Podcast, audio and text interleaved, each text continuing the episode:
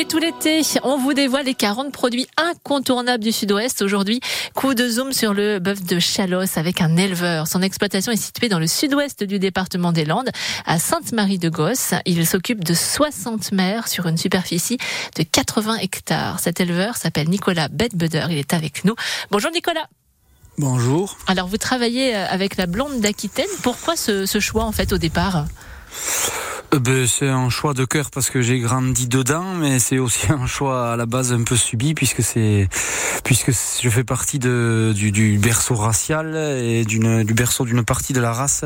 Avant, avant que la race devienne blonde d'Aquitaine, elle était, elle était blonde des Pyrénées, blonde de Quercy ou, ou garonnaise. Et ici, c'était plutôt la blonde des Pyrénées et la blonde d'Urte, qui Urte est à 7 km de, chez, de chez moi.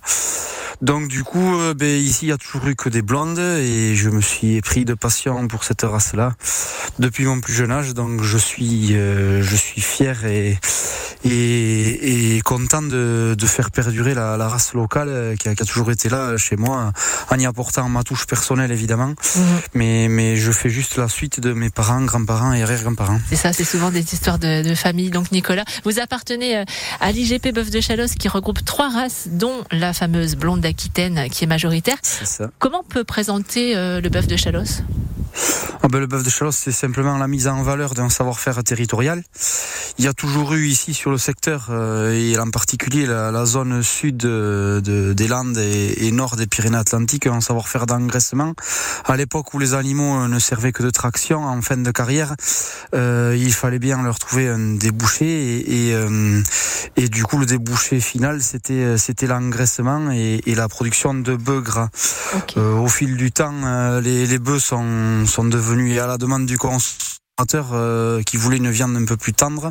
Euh, il reste des bœufs, mais on a aussi euh, commencé à engraisser nos femelles. Et donc du coup aujourd'hui on, on, continue à faire à mettre en valeur ce savoir-faire là, qui est de la de la finition en fait de l'engraissement avec une des, des, rations un peu plus énergétiques, avec la, la plante emblématique du, du, secteur qui est le maïs. Et, uh -huh. et voilà donc donc on a des rations un peu surdimensionnées et, et surénergétiques pour pour que pour que les animaux finissent gras et on a cette fierté d'amener les animaux avec un niveau de gras euh, un peu exceptionnel qui donne sa finesse à, incomparable à la viande locale. Ouais, dis donc Nicolas, oui, euh, quand on parle de passionné, je pense que vous êtes bien à votre place Nicolas. On va terminer en, en deux petites secondes euh, avec euh, les bonnes adresses. On peut trouver où euh, cette viande en Gironde et ce bœuf de Chalosse, la Belle Rouge?